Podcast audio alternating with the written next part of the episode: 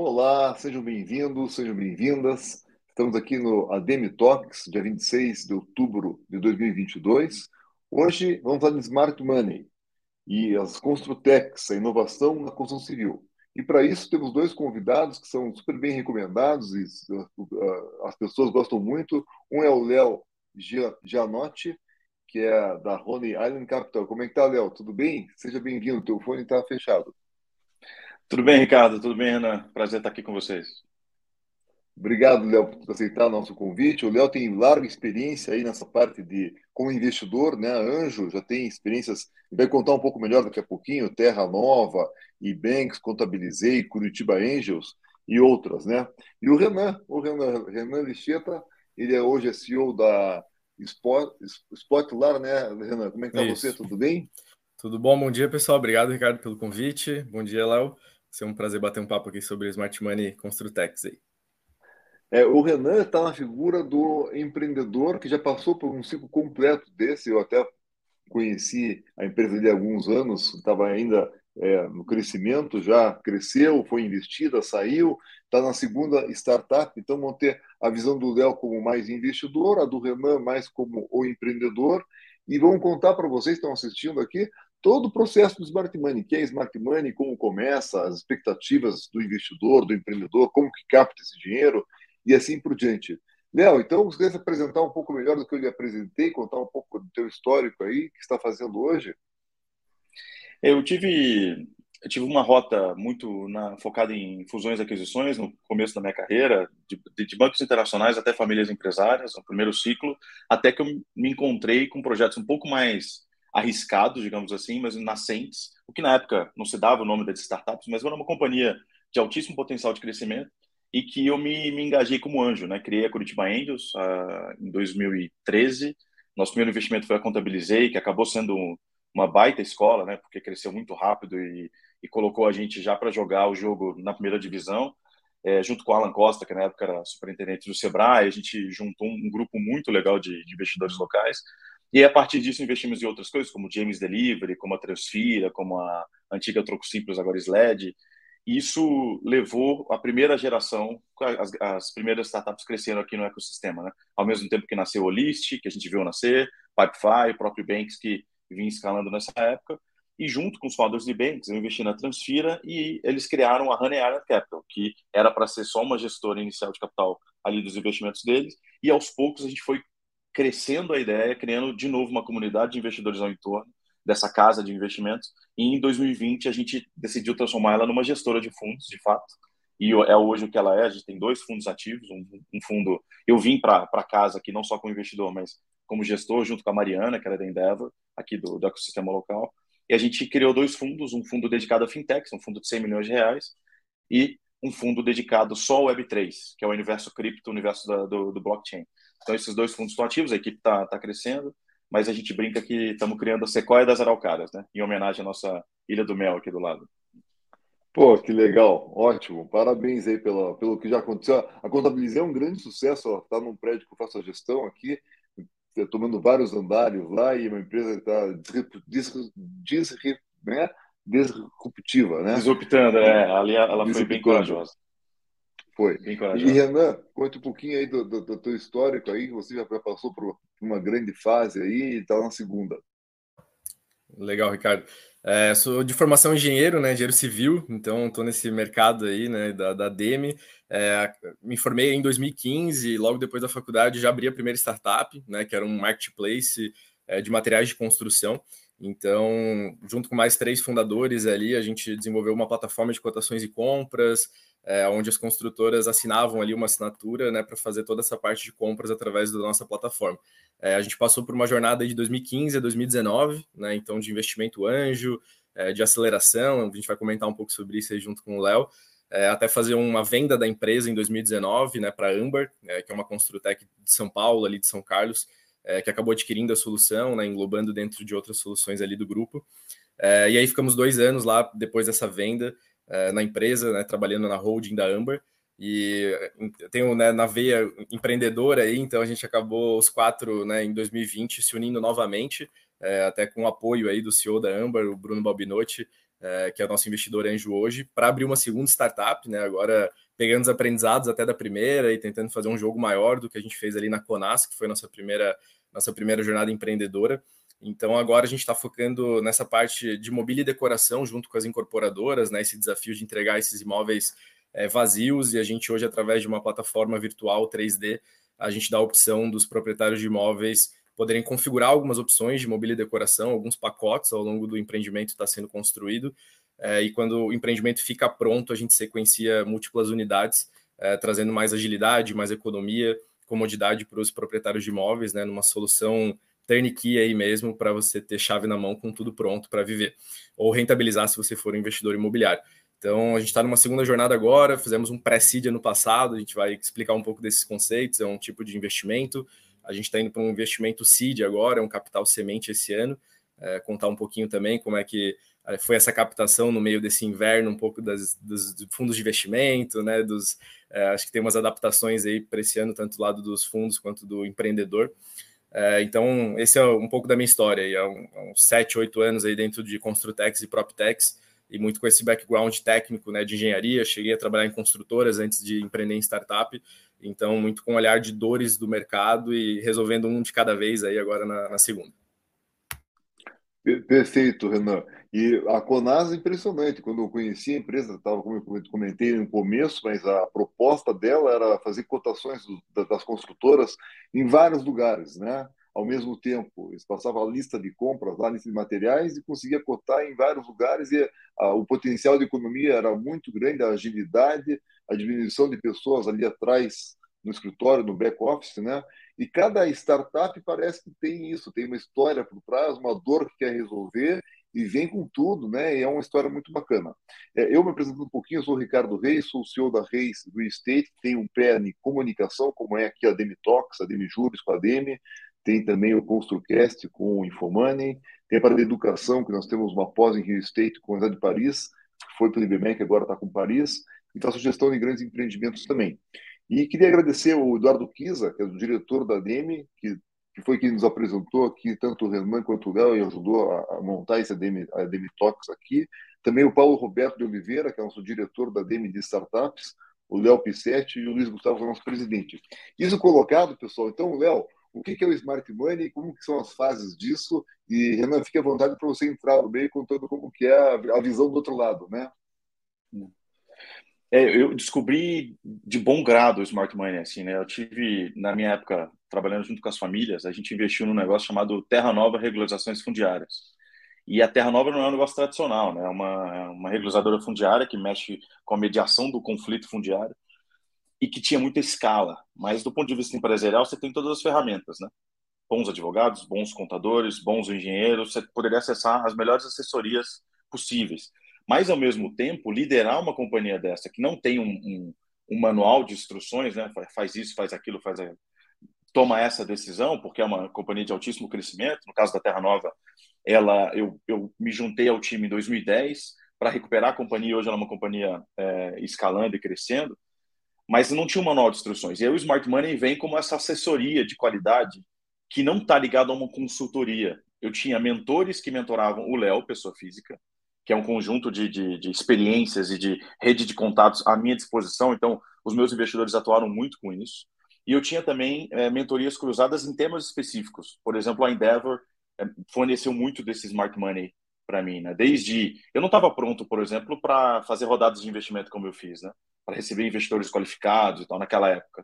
Então, receber isso, acho que o Renan pode comentar no papel de empreendedor, receber isso é muito doloroso. Você não sabe exatamente o que fazer, o que falar e como. Você tem, você tem os planos da companhia. Então, o Smart Money é um conjunto de experiências de alguém ou de um grupo que se conecta a você, aos seus desafios, para te entregar é, essa experiência, essa rede de contatos. Vamos colocar os contatos aqui também, né? a rede de contatos junto, que não é só o dinheiro que entrou no seu caixa para ajudar a alavancar o seu crescimento Veio, na verdade, um telefonema, um telefone à disposição, uma reunião, uma mentoria, um acompanhamento.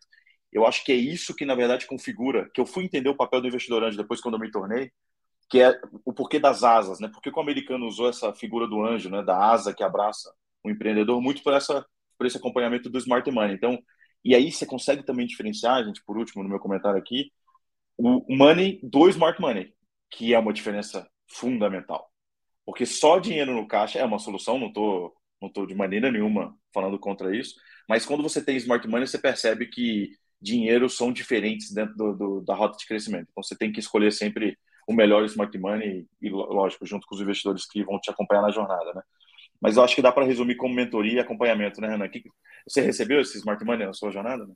Sim, sim, é, algumas vezes, né? De fato, assim, a primeira startup eu, eu saí da faculdade, né? Entendendo ainda o que era startup, né? Os conceitos, é, e principalmente porque os quatro fundadores eram da engenharia, né? Quatro engenheiros civis ali, é, e era uma startup de tecnologia que a gente queria criar, uma plataforma de cotações e compras, né, totalmente automatizada. É, a gente trouxe né, investidores anjo na época, que eram da Nelway, né, uma empresa de Big Data aqui de Florianópolis, onde eles tinham muito know-how de criar tecnologia. Né? Então, a gente de fato trouxe um investimento anjo, né, que na época foi um investimento de 315 mil reais. Né, vou comentando para a galera entender um pouco as faixas aí de investimento é, mas muito olhando no dinheiro inteligente, né? Então, não olhando para o dinheiro, a gente fala, ah, dinheiro por dinheiro, a gente vai no banco, faz um empréstimo lá e, né, e depois paga ele. Mas o dinheiro inteligente, de fato, ele tem que ter um propósito, né? Um, e cada fase da nossa startup a gente teve um dinheiro com um propósito específico. A primeira foi de tecnologia, então eles ajudaram a gente a montar todo o time de tecnologia, contratar o CTO, quais linguagens de programação a gente ia utilizar, por exemplo. É, já uma segunda rodada, né, que a gente acabou passando de 2017 para 2018, é, que veio junto com a nossa aceleração ali da ACE, né, a aceleradora ACE é uma das maiores aí do país, né, em termos de aceleração. Eles dão né, um, um investimento, mas o mais importante é toda a aceleração, a mentoria, e é ali que a gente criou a nossa máquina de vendas. Como engenheiros também, a gente não sabia vender direito ali o nosso produto, né? A gente não sabia escalar essa venda. Então a gente criou toda uma máquina de vendas ali de 2017 para 2018 junto com a Ace. E isso fez total diferença, assim, isso fez com que a gente escolhesse o nosso público ideal, com que a gente entrasse numa fase de tração da startup logo em seguida. É, e se a gente não tivesse, de fato, né, esses mentores do nosso lado, como o Léo falou, ia ter sido muito mais difícil, assim, né? A gente fala que são pessoas que estão degraus na nossa frente, que já passaram por esse desafio, que já viram, ó, não vai por ali, vai por aqui, né? Eu tinha um investidor anjo da e ali que eu falava quase todo dia com ele, assim, porque tudo era, tudo era novo para mim, né? Que nem você falou. Era uma jornada completamente que eu precisava descobrir. Então eu puxava o telefone e falava: Ó, oh, você já passou por isso? O que, que eu faço nessa situação? E isso vai encurtando nossos caminhos, né? Vai diminuindo nossa, nosso risco na startup.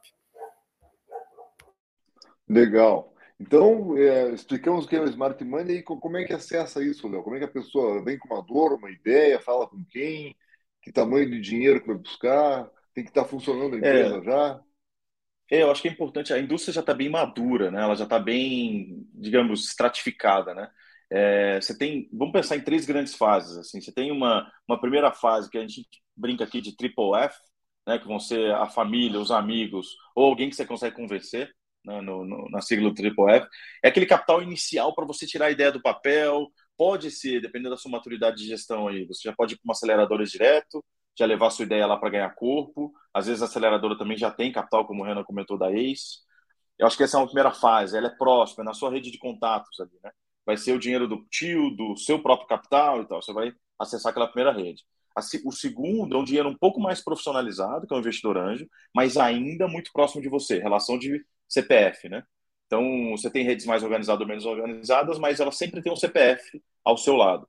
E aí vem na linha de construção. Eu acho que para chegar no investidor anjo, você já tem que ter tido o começo da tangibilização da sua ideia. Você já não tem tantas dúvidas em relação às ideias iniciais, mas você não tem uma empresa ainda, de fato, faturando.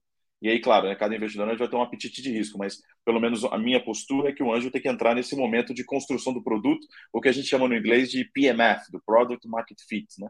de achar o ajuste de mercado, o ajuste de produto ao mercado que é a hora que você vai falar, puxa, esse negócio vende, vende bem, ao preço certo, agora eu preciso começar a escalar esse negócio. E o anjo, por que, por que o anjo muito perto? Porque você tem mais dúvida do que resposta.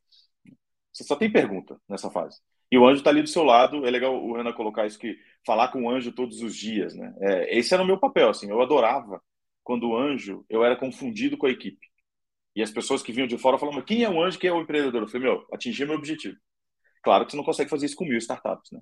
Eu percebi que quando eu cheguei em nove, eu já estava estourando o pino, tinha mais cabelo branco que, que, que, preto. Então, eu tenho, você tem que uma certa qualidade de tempo. Depois disso, você tem a indústria, e eu acho que aí, aí vai dividir bastante, mas a gente não precisa se alongar aqui, é, é Seed, Série A, Série B, e aí, claro, você vai ter até Série Z, se você quiser. mas você tem um, um capital que já está indo para a sua empresa, que já está escalando o seu modelo de negócio, que vai testar canais de tração, que vai te ajudar a escalar, vai contratar gente boa. Você vai ter, vai começar geralmente a tirar a cabeça da toca. Então a gente está falando aqui de 100, 200 mil, depois 500, 700 mil no anjo. Tem anjo que faz um milhão, um milhão e meio? Depende do modelo de negócio, né? Se aquele modelo consegue absorver um milhão e meio, ok, né? Valuation, então. E o seed, que é onde a Honey hoje está nos seus fundos, está de 5 milhões a 7 milhões de reais. Né? Então, você já tem aquele capital que eu já sei o que fazer, basicamente, já tenho um instinto do que é o Product Market Fit, e agora eu vou acelerar os canais de tração. Aí, claro, série A, B, cada um vai ter seu, seu carimbo, né? mas aí eu acho que já é um caminho mais, mais à frente. E a minha sensação é que a indústria brasileira está confundindo, natural, né? acho que está, as melancias estão se organizando na, na caçamba, a gente está no período de aversão a risco, natural, macroeconomia mundial, macroeconomia local, o próprio cenário de aversão a risco, né? juro, juro fixo super alto, juro, juro selic super alto, eu acho que isso faz a indústria se adaptar ainda mais. Então, acho que agora ela está bem organizada. Pre-seed, seria tudo além, antes do pre-seed, anjo, triple F, para cá, até um milhão, vai. Um milhão a cinco milhões seed, acima de, de, de 5 milhões, a gente pode estar falando de uma série A já. Mas eu já fiz seed de 8 milhões e meio. As coisas estão meio bagunçadas, né, Renan? Principalmente nesse momento, né? Com certeza, é. Os cheques aumentaram também um pouco, né, de cada rodada.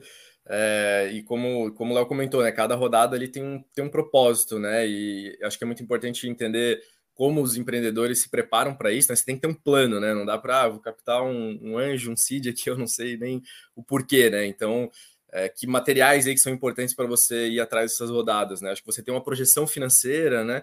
Uma rodada ela vem para alavancar os seus custos, né? Antes as empresas tinham que crescer de forma linear ali com a própria receita, né? Isso demorava muito tempo na linha do tempo. Então, esse investimento de risco né, dos venture capitals, dos anjos, eles vieram para alavancar de fato os custos, né? Muito comum a startup ela viver uma queima de caixa, né?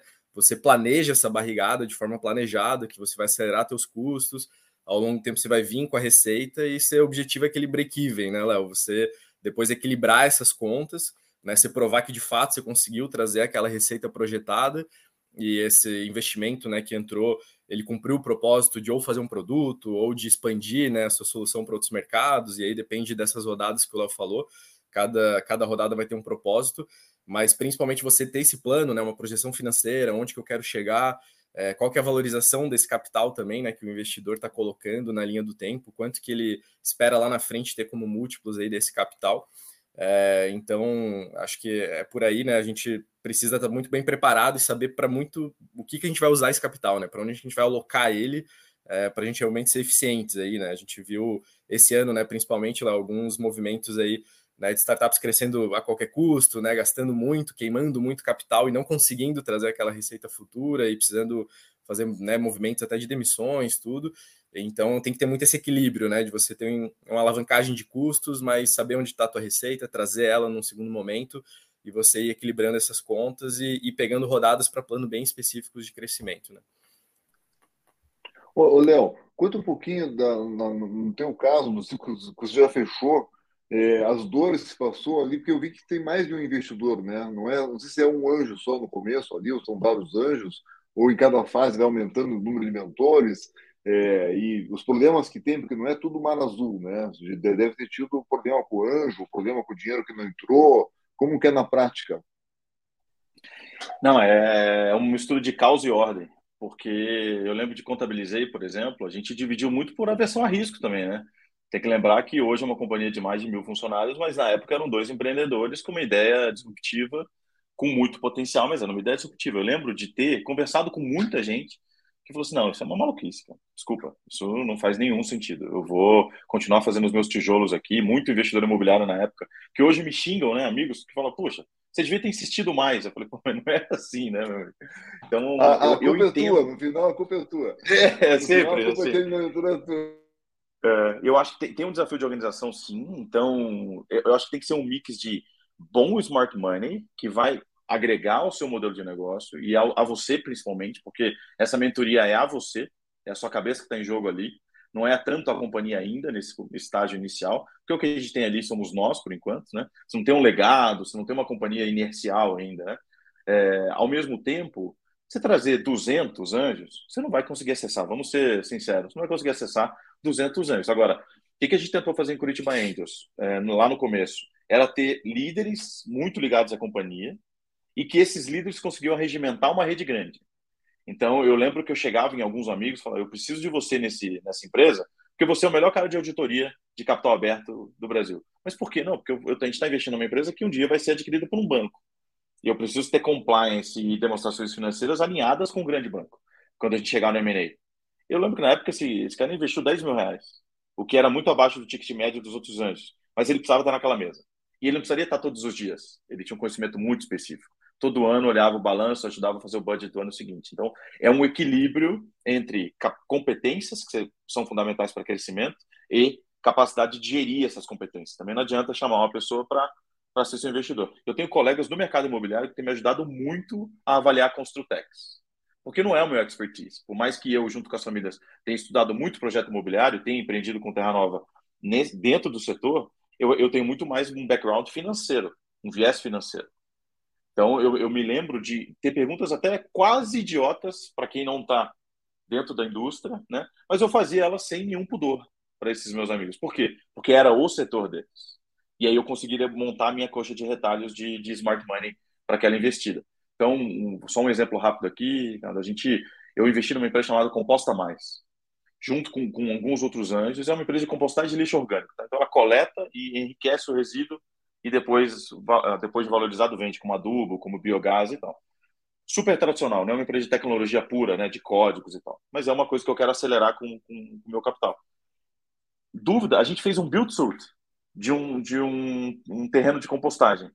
Um dos anjos que está lá é uma pessoa super versada no mercado imobiliário, que é o Leonardo Baggio, que acho que deve estar, inclusive, participando aqui da, da, da DEME, e ele traz muito esse conteúdo.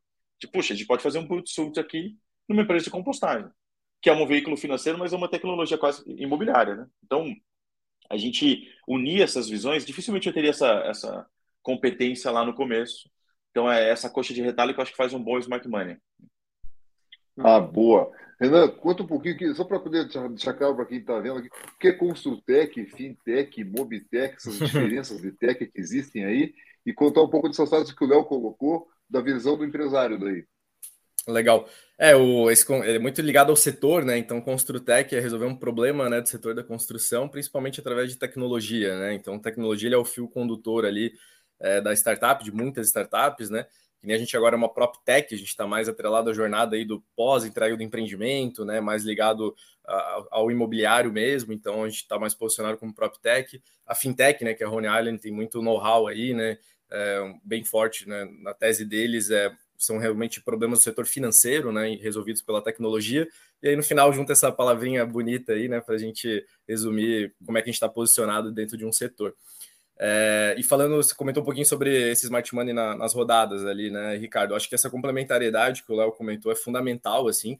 É, vou dar, pensei alguns exemplos aqui, né? A gente tinha alguns anjos ali que de fato eram smarts diferentes, assim, e a gente acessa muito isso por demanda, né? Que nem o Léo falou, em determinados momentos os desafios são diferentes.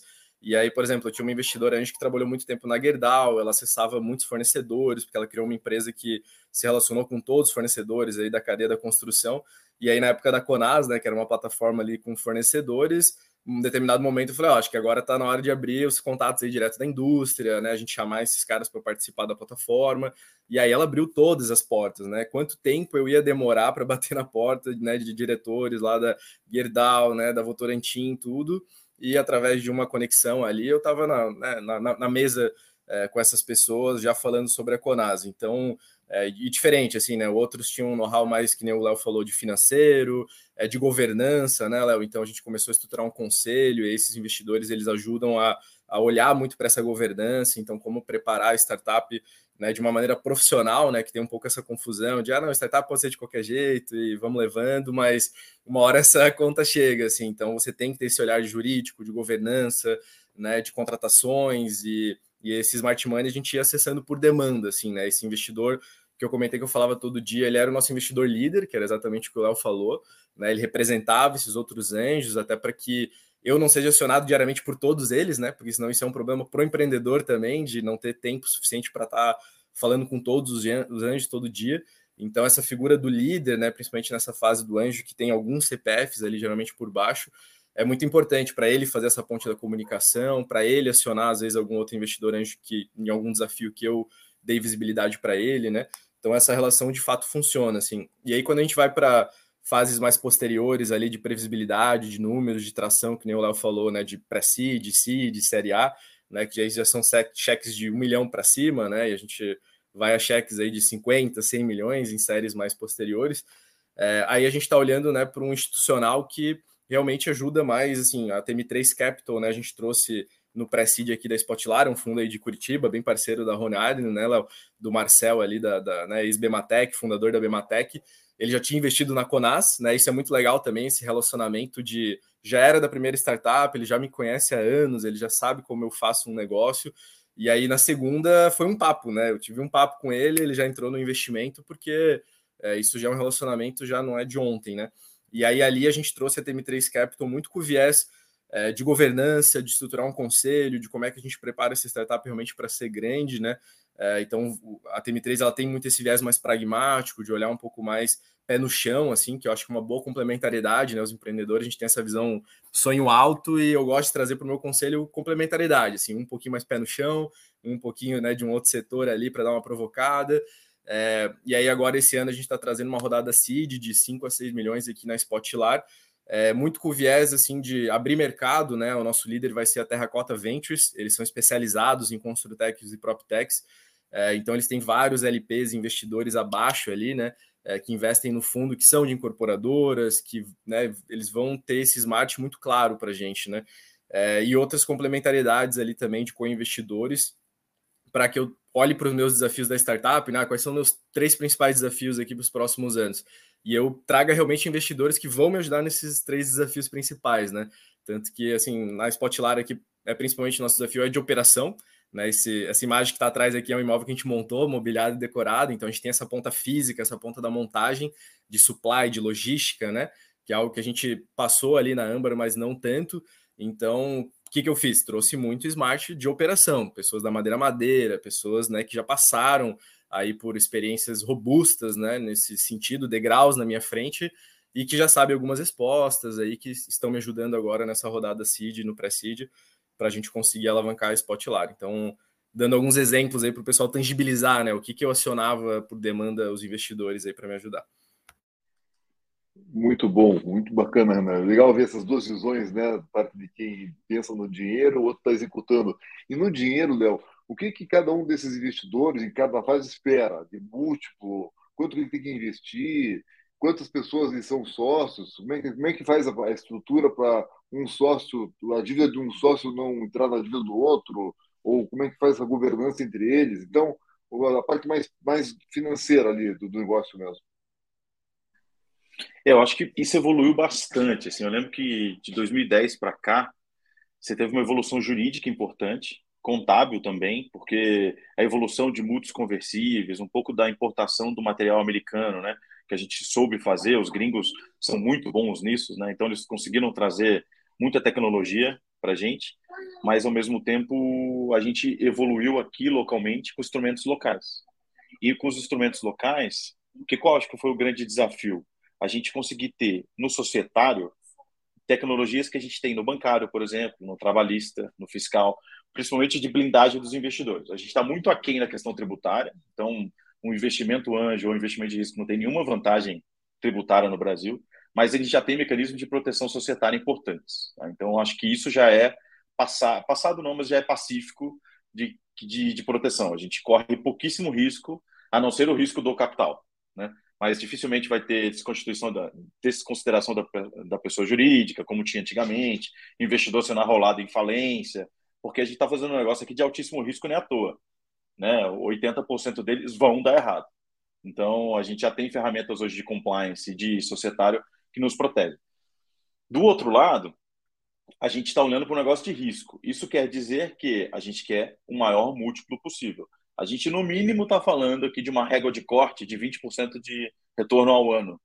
O que, se a gente estivesse falando de TIR, perto de uma Selic de 14 é covardia. Percebe como a gente sofre com investimento de risco com Selic a 14, porque você está agregando uma camada de risco imensa para concorrer com uma Selic de 14% ao ano. Então, meu fundo, por exemplo, mira muito mais do que isso, para a gente poder entregar mais, mais do que isso. Então a gente não mede tanto por percentual, a gente mede por múltiplo. A gente usa um, um, um ROI, um retorno sobre o investimento, baseado num outro indicador que chama MOIC, que é múltiplo sobre o capital investido. Todas siglas em inglês, mas aí eu estou trazendo aqui para o português, que é quanto que a gente conseguiu multiplicar aquele capital, que eu estou falando também de 5 a 7 anos. O Renan depois pode comentar quanto a Conas, quanto tempo demorou o ciclo, acho que foi quatro anos, né? Eu contabilizei fiz liquidez com cinco anos, depois com sete, e Terra Nova foi uma, um, um, ciclo de oito anos, então são ciclos longos. Meu fundo tem até dez anos para investir e desinvestir, né? E eles são múltiplos altos. Então, você falar da minha carteira Anjo, ela vale dinheiro contra dinheiro. Não estou falando nem a participação na empresa hoje que eu ainda não vendi. Só as empresas que eu vendi, ela está em 17 vezes o que eu coloquei é, você colocar percentualmente, estoura, estoura os 20% ao ano facilmente. Se eu colocar ainda as participações do que eu já ainda sou sócio e não vendi, não fiz liquidez, então somei dinheiro de novo, a gente está falando de acima de 30 vezes. Então, é um, negócio que, quando dá certo, de alta probabilidade ou baixa probabilidade, dependendo do, do, do viés, ele vai entregar um retorno muito alto, muito diferente na sua carteira. É claro que você não vai colocar todos os ovos nessa cesta. Então, na escala de risco. Mas a gente mira aqui no anjo, Ricardo, respondendo aí objetivamente a sua pergunta, no anjo, para mim, tem que dar mais de 20 vezes. Só que não são todos que vão dar. Então, é uma diversificação de risco.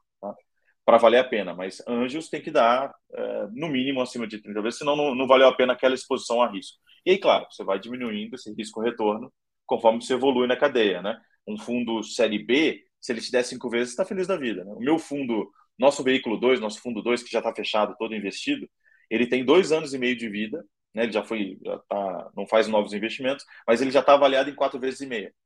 E eu só vendi uma empresa até agora, né? que foi a troca que a gente vendeu para Arezo. Então, a, eu acho que tem uma evolução de entender em que estágio você tem estômago para entrar. E aí o múltiplo vai ficando cada vez menor, porque o risco também vai caindo, né? Você vai equilibrando risco e retorno. Né? Perfeito, né, Léo? É, no hum. começo é, é, mais risco, né? Uma ideia, são os empreendedores ali, então o anjo ele tem que ser remunerado por isso, né? Ele tá correndo mais risco ali, né? O, o, o VC lá, o investidor institucional mais para frente, você já tem previsibilidade, você já tem uma máquina de venda, você já tem histórico, né? A vida dele fica um pouco mais fácil em termos de análise, né? em termos de risco. Então, de fato, o múltiplo diminui um pouco ali, né? É, mas concordo com o Léo, acho que eu, nas conversas que eu tenho, né, são mais ou menos nessas faixas aí na Conas, né, foi um early exit que a gente fala, né? O que, que é um early exit? A gente vendeu a empresa em três anos de história, né? Então foi uma primeira jornada empreendedora para a gente, a gente fez, achou que fez muito sentido, né, para o momento de se associar a um grupo maior, né, depois de três anos de startup. E aí ali a gente conseguiu valorizar em cinco vezes aí o capital dos investidores que entraram, né, em três anos.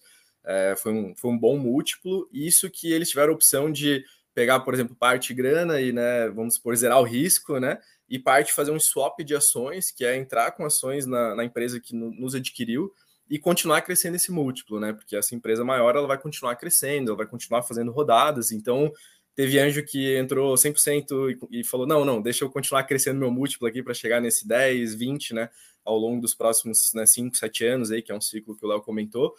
Teve alguns que falaram: não, já me dá metade aqui, deixa eu zerar um pouco risco, e metade das ações deixa eu continuar lá para seguir um múltiplo maior, né? Então foi mais ou menos nessa faixa que é um pouco diferente da jornada que a gente está agora na Spotlar, né? Agora, como empreendedores um pouquinho mais experientes, né? Apesar de novos ainda aí na faixa de 30 anos de idade, a gente já entende que a gente consegue se arriscar para um jogo maior. Então a gente se uniu os quatro, né? Agora para uma segunda jornada, para realmente fazer uma jornada muito mais longa. Assim, a gente vê uma jornada de 10 anos, a gente né, tem um grande sonho aí de pô, se a gente conseguir abrir capital na bolsa, né? Desse negócio, é um nível de empreendedorismo que a gente se motiva bastante a chegar. É, né? Claro que isso lá na frente tem que fazer sentido, depende do momento do mercado.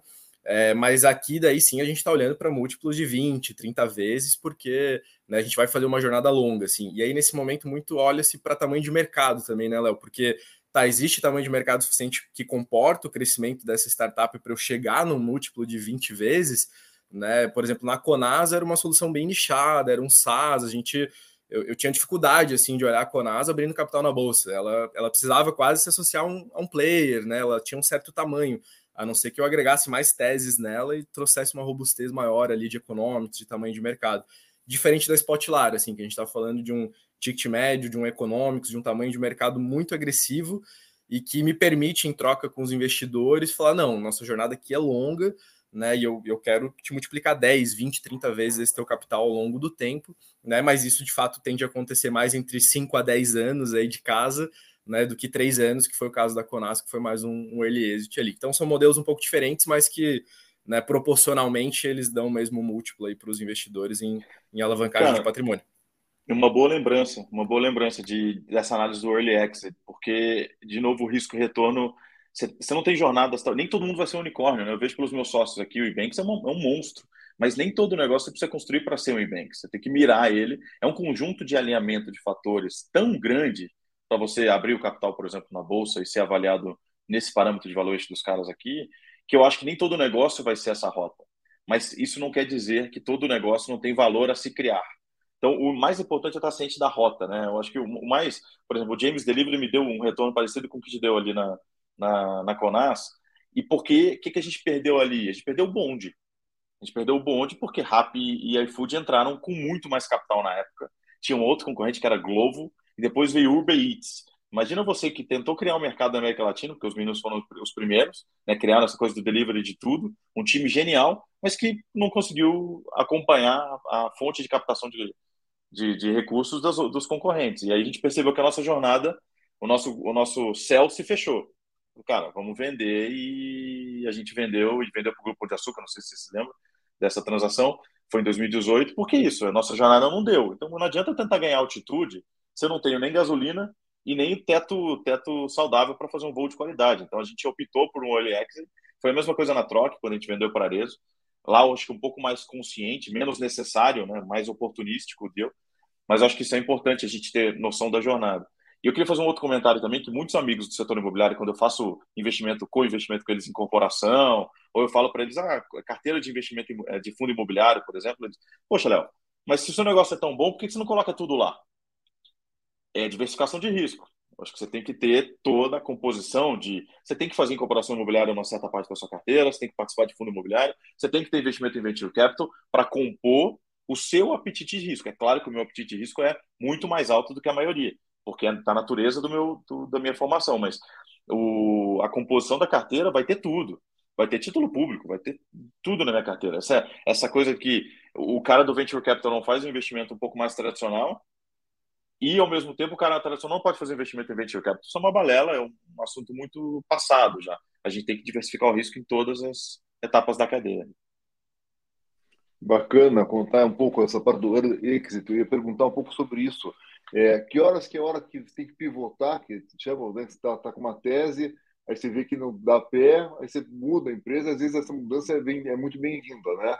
Muda um cenário econômico, ou a hora de desistir mesmo, né? Vocês conseguiram vender as empresas, né? Mas tem hora que nem vender consegue, né? Quer levantar capital de novo, não consegue. Como que é essa parte chata do negócio, que é esses 80% que não dão certo? Rapaz, você tem tem um momento que, até quando a empresa está dando certo, essa dúvida também é razoável. Porque tá, você está falando, às vezes, de um negócio que o, o time de empreendedores está vendo de aluguel, por exemplo, e tem uma companhia super saudável na mão, o patrimônio deles é muito menor do que a liquidez deles. E aí você tem uma discussão de falar, puxa, como é que você vai abrir mão de uma transação que às vezes vai dar 10, 15 milhões de reais para cada um, sendo que há dois anos atrás eles empreenderam essa empresa com 200 mil reais no bolso essa, essa, esse estilingue de valor, ele é tangível. E você tem que ter consciência de se está todo mundo preparado para essa jornada, né? A corrida, para mim, é um bom, uma boa analogia, né? Se você não está preparado para 42 quilômetros, não adianta você tentar correr 42 quilômetros. Você tem que ter consciência que talvez a corrida seja de 5 e 10, e é uma baita corrida. Porque, como o caso do que o Renan, colocou, né? Ou seja, jovens ainda, podiam ir para a segunda, segunda jornada. Eu tenho amigos aqui, os empreendedores da Tec Verde, né? O Caio, o Lucas, a turma aqui, que Caiu é nosso fizeram... investidor anjo aí. Caiu ah, eu, a gente. É. Muito legal, muito legal. O... Ele está empreendendo de novo, é um cara jovem, um cara que pode é. viver vários ciclos ainda. Então você tem várias discussões quase que pessoais, Ricardo, em, em relação ao early exit. A hora ele é necessidade, sim, como foi o, acho que a transação do James para mim é um exemplo concreto de necessidade. Se não fosse aquilo, a gente perderia o capital, de fato. Então foi foi uma saída honrosa do jogo, ainda com múltiplo, mas uma saída honrosa. Não era a minha expectativa.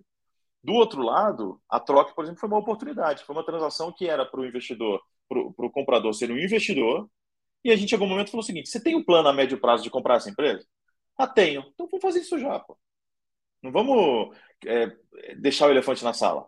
Vamos criar os termos já para. Pra... E transações muito famosas que foram feitas nesse sentido, né? Avenue com Itaú, XP com Itaú. Você tem uma série de transações que parecem investimento, mas que são aquisições cruzadas, que depois vão se tornar. É... e aí, claro, a aquisição você tem vários motivos para essa aquisição acontecer.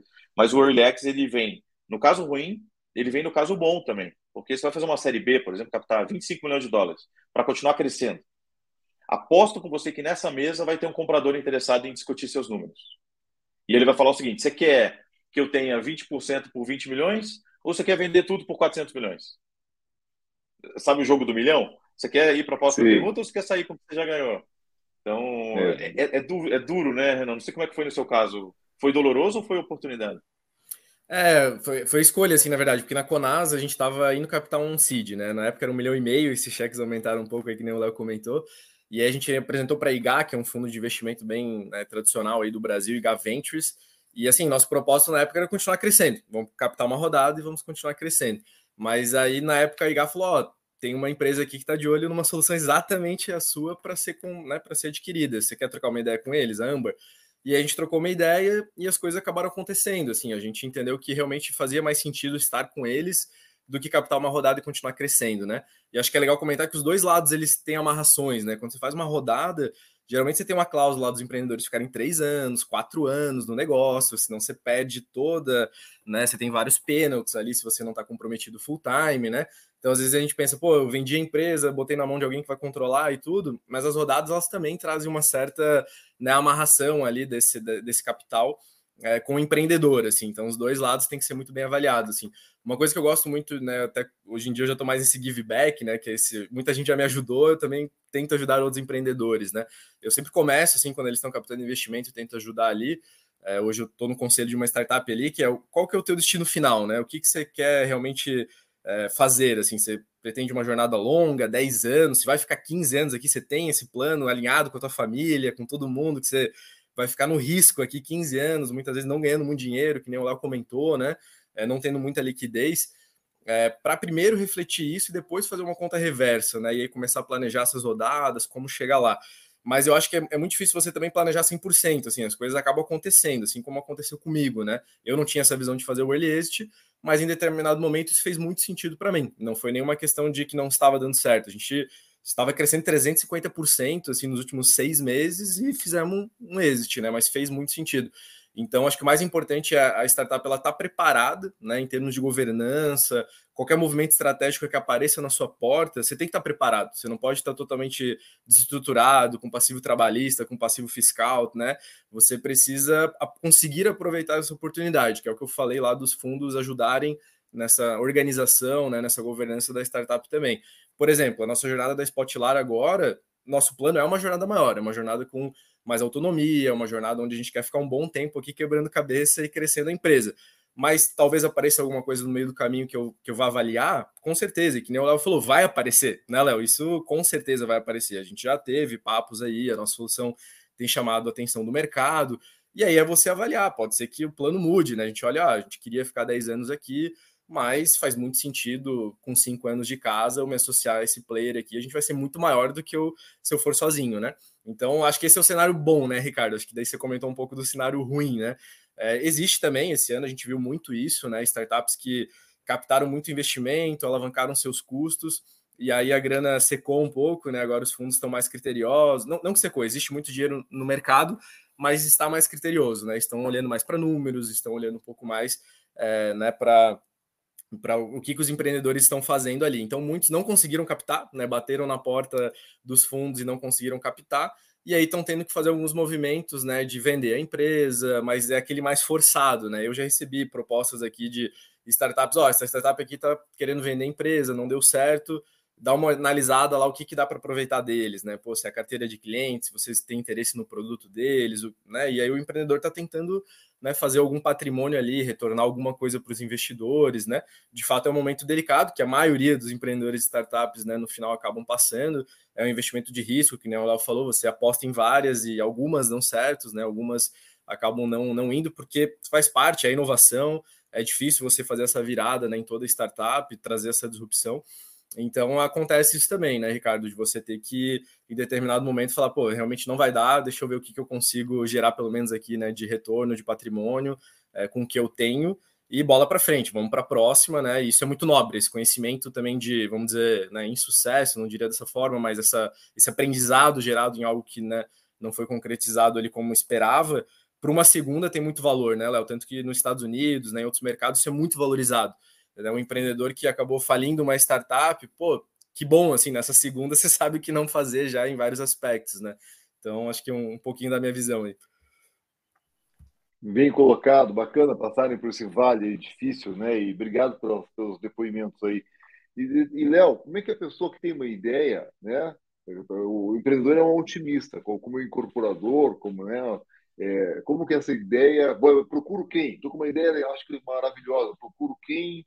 E quando que é a hora de pegar esse dinheiro do começo? Quando que é a hora de escalar? Como é que é essa, esses degraus aí? Do, e quem procura para começar a brincadeira? É, eu acho que o, já tem ambientes, em Curitiba principalmente, você tem ambientes bem consolidados de construção dessa ideia. Então, eu acho que você passa de um pêndulo de quantitativo. Pense num negócio super maduro. O que, que você tem? Números, né? Quantitativamente falando, ele está super maduro. Quando você está começando com uma ideia, é só qualitativo. Então, é começar da vida para esse troço. Acho que eu começaria hoje é, com instituições como o Founder Institute, que ajuda os founders a tirar a ideia do papel. As aceleradoras têm um papel importante nisso, elas te fazem perguntas provocativas que te ajudam a organizar as ideias. É, começa a formar seu time, quem são as pessoas complementares a você para dar vida a essa ideia e questione muito ela, né? Deixa ela, ela ganhar vida ao longo dessa construção. A gente chama isso de ideação, né? A ideação é a construção através da crítica, né? O, esse é um modelo muito do, do, do Vale do Silício. Se você vai fazer isso com muito capital, pouco capital, part-time, aí é uma decisão muito pessoal, eu não queria muito optar nesse sentido, mas é, quanto mais você se entregar a um projeto, maior vai ser. Se você fizer uma analogia com música, por exemplo, você pode tocar uma hora de violão por dia ou ficar 12 horas tocando, você vai ter velocidade diferente de evolução. Mas eu acho que você tem que ir questionando e montando essas perguntas. Eu, Léo, sou uma pessoa que precisa de trilha. Então, por exemplo, como conselheiro de administração, que eu tenho sido de grandes empresas também, além das minhas investidas, eu fui buscar a trilha do IBGC. Por quê? Porque para eu, pessoalmente, precisei da trilha de organização. Então, a ACE, o próprio Founder Institute, são lugares que te dão essa trilha para você tirar uma ideia do papel. Então, eu preciso. Tem gente que é mais self-driven, que vai ter lá o seu, a sua organização pessoal para fazer, tirar a ideia do papel junto com o sócio, buscando um amigo e montando a sua rede de contatos. Depois disso, acessar anjo. Eu gosto da ideia de o anjo que se aproxima da construção. Eu fui, eu fui esse anjo, né? Mas eles são, são raros, né? Que é o anjo que vai te ajudar a montar a ideia, vai te ajudar nessa rota. Eu acompanhei muito empreendedor no Founder, acompanhei empreendedor dentro de aceleradora. Quando ele saía, eu estava lá na porta para para colocar um capital um pouco mais pesado. Então, eu tinha essa disponibilidade, mas eu sei que a grande maioria não tem, porque às vezes são executivos, estão com a agenda superlotada, e é difícil se mobilizar. Mas a mentoria é fundamental. Eu acho que sem mentoria, seja para validar, seja para construir, você vai dificilmente sair sozinho. Tem até, curioso, estava na, na volta agora, tive um, um, assisti um filme, que é, na verdade, uma série, que é a série do a História do Spotify. Está no Netflix.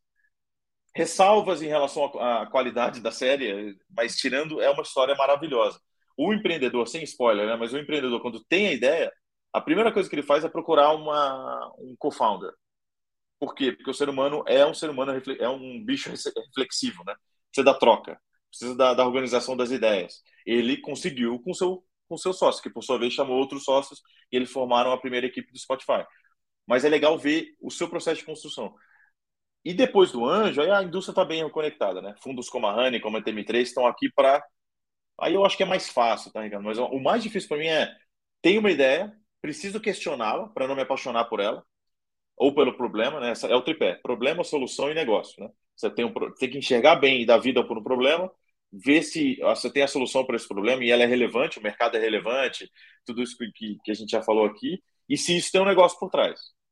Às vezes você fica com uma perna, você tem uma solução incrível por um problema muito doloroso, mas o mercado é 10 mil pessoas no Brasil. Cara, não vai. Não vai. Você tem que ter um negócio que vai impactar um bilhão de pessoas no mundo. Né? Então, acho que essa construção, não sei, Renan, tem, tem uma rota que você já tem, você é empreendedor mais próximo dessa dor aí. É, não, muito bom esse tripé aí. Eu ia comentar até essa questão do problema, né? Eu gosto muito realmente pensar no problema, né? A startup, ela, assim, e, e, até um conceito de analgésico e vitamina, né?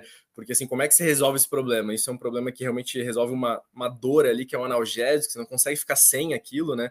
Hoje, por exemplo, eu não fico sem o Nubank ali, eu não volto para uma agência tradicional jamais, né? Então, ou é um, uma vitamina, né? Algo que num primeiro momento, numa redução de custo, você vai cortar aquilo ali, porque você não, não resolve de fato uma dor tão relevante né, na, na, sua vida ou na sua empresa, né? Depende se é B2C ou B2B. Então, acho que né, o Léo colocou muito bem, assim, acho que a sociedade é o primeiro passo, né? Eu é, pô, quantas startups não dão certo por sociedade, né? Você tem que ter essa complementariedade que o Léo falou, né? Você, assim, nós somos em quatro aqui, a gente vê o quanto isso faz andar mais rápido a startup, né? Eu tenho três founders ali que conseguem tocar o dia a dia, a operação e me liberam para estar tá pensando na estratégia, no futuro, captando investimento, né? Então, essa sociedade acho que é muito importante. Acho só complementando o Léo em alguns players ali, né? Acho que é, tem as incubadoras também, que tem o Midtech, por exemplo, aqui né, em Florianópolis, que é muito forte. Você tem o Celta, que também te ajudam nesse início né, de incubar a startup, trazer alguns incentivos ali, algumas ajudas, assim como as aceleradoras, os investidores anjos. É, você tem programas também, né? Aí no Paraná, eu não sei exatamente quais vocês possuem, mas aqui, em, por exemplo, Santa Catarina, a gente tem o Startup SC, promovido pelo Sebrae. É uma pré-aceleração gratuita, né? Claro que para você entrar lá é difícil, assim, tem muita startup que se inscreve, mas a gente foi né, pré-acelerado antes da ACE pelo Startup SC, é, de maneira gratuita, e foi uma pós-graduação, eu falo que foi um MBA em startups, assim, ali que eu aprendi todos os conceitos, todas as áreas, como toda semana eu já aplicava né, a partir das mentorias. É, você tem hoje muitos grupos de anjos, né, que nem o Léo comentou aí da, da Curitiba, né, Angels, você tem a GV Angels, você tem a rede de investidores anjos, a RIA, você tem assim muitos grupos de anjos hoje no Brasil, BR Angels, né? É, por quê? Assim, porque muitos empreendedores já fizeram vendas, né? Você tem esse ciclo de né, pessoas entrando e voltando a investir, né? Como anjo, né? Assim como eu estou começando a fazer agora, então é, você tem essa retroalimentação de capital, né? No, no Brasil que cada vez vai ser maior, né? Então cada vez você vai ter mais players aí ajudando nessa jornada de investimento. Então, acho que da minha época para agora tem muito mais grupo de anjo do que tinha né, em 2015, lá quando eu fui captar a primeira. Então, alguns dos nomes aí que me vieram à cabeça para dar suporte nesse início, que é bem importante. Mas o Founder Institute é uma grande referência, também falaria. Acho que de conteúdos também, né, Ricardo? A Endeavor, eh, a gente está sendo é, acelerado agora pelo scale up da Endeavor é, na Spotlar. E a Endeavor é incrível, assim, é uma organização que, né, você entra lá, você consome os conteúdos e, e são excelentes conteúdos, assim, para entender realmente essa linguagem de startup, como fazer cada coisa né? É um dos que eu indico aí, mas tem, um, tem uma fonte de conteúdo e conhecimento muito boa ali. Ó, ótimo, muito bem colocado. Estamos já quase no final. queria pegar, aproveitar e ver as oportunidades que vocês estão vendo aí, Léo. Você como anjo, né, e vendo a parte financeira, em especial nessa área mais imobiliária, seja Construtec, Propitec, Mobitec, onde é que estão as, as, as, é, copiar um modelo que está lá fora e deu certo, como fez a Loft, por exemplo, né? ou vê uma demanda que está aqui latente e não tem solução ainda? Como é que a pessoa se inspira para poder fazer isso funcionar? É, eu estava tendo essa discussão ontem, inclusive. É, eu acho que a para mim, o, o, grande gancho para fazer uma coisa relativamente grande, além do problema ser relevante, o mercado ser grande, como a gente já falou, é você tentar pensar como um, um tabuleiro de xadrez. Se você está desrespeitando as regras do tabuleiro de xadrez. O que, que eu quero dizer com isso? Por que, que a torre só anda na, na, na, na vertical e na horizontal? Né? Por que, que uma torre não pode andar? Por que, que uma, uma, uma Construtec não pode emprestar dinheiro? Por que uma fintech não pode fazer é, construção? Essa, esse desrespeito, ou desrespeito é uma palavra ruim, mas essa, essa, esse não respeito ao que foi dito, o que é dito escrito em pedra, eu acho que é o que garante boas oportunidades, né? Bancos lançando linha de telefone, empresas de telefone tendo conta bancária, porque você fala, não, isso não pode, não, isso não pode. Toda vez que você fala isso não pode, é uma oportunidade de disrupção na minha cabeça. De intersecção entre os setores. Os setores vão se encontrar. As fintechs não fazem só empréstimo de dinheiro. Fintech vai se tornar um conceito transversal e vai tocar todos os setores. EduTech vai ter que, de alguma forma, encontrar soluções de fintech. E aí as boas soluções, a minha, acho que a próxima geração de investimentos vão ser empresas que não respeitaram o seu lugar e se aventuraram na solução de problema de forma transversal. Léo, está falando de um perfil do jovem, né? O jovem pensa muito fora da caixa, discute muita autoridade, ainda mais essa geração nova. Tem a ver a idade com a ideia de virar uma startup? Como é que é a idade do, do, do empreendedor em relação a isso? Tem a ver, tem a ver, mas eu acho que tem muito mais a ver com o espírito de, de construção de futuro. Eu acho que o futuro não vai ter essas regras. O futuro não vai ter assim, quem presta dinheiro é banco. Quem, quem faz quem faz prédio é incorporadora. Eu acho que essa é a grande reservas de mercado como da OAB, como dos conselhos, isso não tem como você não tem como segurar o mercado de tecnologia, empowered, né, by tecnologia, com reservas de mercado, com cristalizações de mercado. Eu acho que essa é a grande bagunça do e que a gente vai se perder nesse processo, até a gente tá. encontrar. Mas principalmente na Web3, você vai que eles chamam de descentralizar as finanças, é muito por isso. Ah, essa empresa não pode fazer isso. Vocês vão ver agora recentemente um, um grande banco vai lançar sua própria linha de telefone. E as pessoas vão ah. se olhar e falar: e aí, que história é essa? O que, que é, o que, que é Web3, Del? Que que é a Web3 ela é, todo, é todo o universo construído através do blockchain. Então, o blockchain é a tecnologia ah, que tá. veio com o Bitcoin. E aí a gente, tudo que. Porque o Bitcoin é mais. O blockchain é mais do que o Bitcoin. Porque o blockchain é a ah, estrutura, né? a nova tecnologia uhum. formada. Para mim, a gente está construindo a nova internet. Por isso que a gente está chamando de Web3. Tudo que tá. foi construído na internet nos últimos 20 anos vai ser reconstruído e desconstruído na Web3. Legal. Renan, você que passou por isso, está uma nova oportunidade de, Construtec, não sei se é Construtec, ou tu Imobitec, mas até você chegar e definir que vou fazer isso, deve ter passado um monte de ideias na tua cabeça, no, no teu é. horizonte. Como é que você viu essa oportunidade, como é que você decidiu que é isso e o que, que tem no mercado ainda para ser explorado? Legal. É, quando a gente foi da primeira para a segunda, né, no pós-venda da empresa ali, a gente explorou outros setores, né, educação, alguns setores chamavam a nossa atenção, mas no final a gente acabou caindo onde a gente tem know-how, né, acho que tem diferenciais também, a gente se relacionou com muitas incorporadoras, a gente entende as dores desse mercado, né, a gente está há 12 anos aí vivendo o setor da construção, então é, a gente decidiu se ater a esse mercado, né, então a gente começou com uma Construtec, mais voltada ali na parte da obra, e agora entrando mais no pós-obra, né? Então foi uma jornada muito lógica para a gente. A gente conheceu muito bem essa fase primeira e depois a gente está na segunda, né?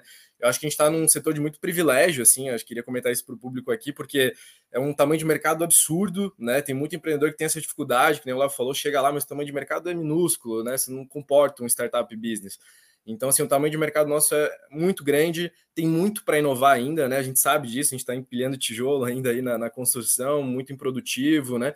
Então, a gente tem muitos problemas para resolver. Acho que o meu olhar aqui seria olhar os problemas, né? Como é que surgiu a Conas? Trabalhando dentro de uma construtora e interagindo com o setor de compras e olhando para ele falando, não, não acredito que ele está fechando 50 mil reais de aço pelo telefone ali, né? nem cotando com outros fornecedores. Então, ali existia um problema muito claro, uma dor muito clara que eu poderia resolver, né? Então, acho que a minha dica é olhar para as dores de toda a cadeia da construção, e aí existem várias ainda para serem resolvidas, tanto que na época a gente elencou umas 10, assim, e a Spotlight foi a que venceu por esses fatores de maior problema, economics forte, tamanho de mercado, né? A gente escolheu, vamos dizer, a melhor delas, mas tem muita coisa ainda para fazer. Acho que pegando o gancho teu de modelos fora, né? Isso é bom quando existem, mas não obrigatoriamente também, Ricardo, né? Claro, assim, os investidores eles gostam muito de ter o modelo fora, por quê? Porque isso diminui risco, né? Pô, alguém já fez isso lá fora, já deu certo, já dá para copiar certas formas adaptando para o nosso modelo do Brasil. É, mas se não tiver também, tudo bem. Existem né, os primeiros players que vão criar inovação. A única coisa é que tem um pouquinho mais de risco. Né? O que a Spotlight está fazendo, por exemplo, ninguém ainda fez no Brasil. Então existe mais risco, mas uma grande oportunidade também. E eu não preciso necessariamente ter o um modelo fora é, para que eu consiga trazer algo para cá e faça né, um copy and paste ali. É, até eu tenho um pouco mais o modelo de, de não fazer isso, assim, né? Que nem você comentou, mas é nobre igual, assim. Eu acho que tem que só adaptar a sua realidade para você não correr o risco também de estar tá fazendo algo no Brasil que é totalmente diferente de outro país, né? Mas ter essa referência bem positiva, assim. Então, acho que a dica final é olhe para os problemas, olhe para o setor, descobre os problemas, fala com os clientes, entende a necessidade de quem está passando essa dor a fundo, que naturalmente uma solução inovadora ali vai acabar surgindo e tamanho de mercado não vai ser um problema para a gente. Legal. Então, estamos fechando. Eu queria passar a palavra para você, comentários finais, indicar um livro, um site, um filme, como você já indicou aí, para quem está nos assistindo aqui. Não, foi muito legal o papo, Renan. Obrigado pela, pela troca, Ricardo. Obrigado aí pela troca também. Foi muito legal. Eu acho que a gente está num processo de construção, uma indústria de amadurecimento. Então, é, não tem pergunta que, que, que, tenha todas as respostas, mas a gente está aqui para contribuir pela experiência. Mas a gente aprendeu na prática. Então, tô, sigo à disposição aqui para quem quiser conectar aí, LinkedIn, Instagram. Depois, Ricardo, se você quiser compartilhar com a, com a rede, deixar nos comentários, é, super à disposição. Acho que essa indústria se faz dessa interação e um livro que eu estou completamente apaixonado, chama-se The Power of Law, que talvez em português seja A Lei da Potência, de um cara chamado Sebastian Malabai. Ele conta a história do Venture Capital. Então, você ficou curioso um pouco do que a gente falou aqui, ele vai reconstruindo a indústria desde 1950 nos Estados Unidos. Como é que ela evolui, porque a gente não está falando de uma indústria que nasceu agora. Ela vem dos semicondutores, da eletrônica, da computação pessoal, e hoje ela está evoluindo o que faz economistas como Schumpeter, por exemplo, se remexerem no caixão. E eu acho isso uma das coisas mais legais como sociedade. Né? A gente está vivendo uma revolução dentro dela. Né? Muitos de nós aqui, a gente declarou o telefone no imposto de renda. Né?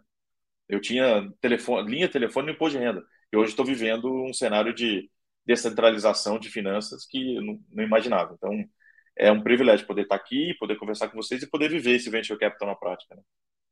Ótima dica, Léo. É como se disse, é um cara de trilha, né? Nada como conhecer a história toda da, da indústria, né? Com esse livro. Ótima Exato. dica, obrigado. Exato. Renan, você com os finais e uma dica aí de conteúdo da gente, por gentileza. Legal. É, pensei acho que em dois livros aí que me marcaram bastante. Acho que um mais para o começo da jornada, que é o Lean Startup, ali do Eric Reis. Ele traz os conceitos de MVP, de como ser enxuto nesse começo, né? Que é muito importante para a startup ali, usar bem esse capital, enfim, todos os recursos. E aí depois um pouquinho mais para frente, mas acho que no começo também é válido, é o The Hard Things About Hard Things, do Andressen Horowitz ali. É, ele fala muito das dificuldades dele como empreendedor, ele né, expõe realmente as feridas ali, então se aprende muito lendo o livro, é emocionante assim essa leitura. É, né, no, no, meio do empreendedorismo ele é bem famoso esse conteúdo. É, e só reforçar também, passar meus contatos, assim como o Léo comentou, agradecer o convite aqui, foi um, foi um prazer, foi muito bacana realmente esse papo aqui. É legal conhecer o Léo também, já tinha trocado ideia com o Rony Island, conhecido algumas pessoas lá. É uma grande referência, indico o Rony Island também, é um fundo muito competente aí. Né? A gente está com um fundo bem próximo deles aí, que é a TM3 Capital, né? Eles são de Curitiba também. É, e né, a Rony faz um trabalho fantástico e conhece algumas pessoas lá, então vamos, vamos seguindo aí, mas segue meu contato para quem quiser trocar alguma ideia, qualquer coisa que eu possa ajudar aí também. Pô, muito legal, acho que passamos aí por todo o contexto, né, a visão de um lado do investidor, do empreendedor, os passos a passos, os problemas, as soluções, o contexto. Parabéns, muito obrigado, Renan. Foi um prazer estar revê-lo aqui e estar aprendendo mais com os teus ciclos já passaram e está passando agora. Léo, você é super bem indicado, deu para ver que facilidade de falar e um sucesso nos fundos que já criou e está criando. As pessoas que, em quem você investiu falam muito bem de você e amigos do mercado também. Foi um prazer estar aqui.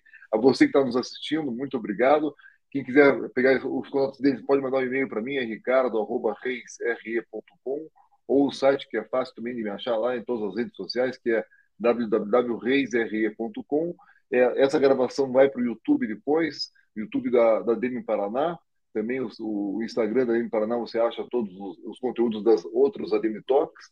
O próximo conteúdo nosso vai ser o Juros, agora sobre investimento em construtoras de SCP ou via SPE. Muito obrigado a todos, um grande abraço e até a próxima. Obrigado, Ana. Até depois. Valeu, gente. Obrigado. Valeu, pessoal. Tchau, tchau.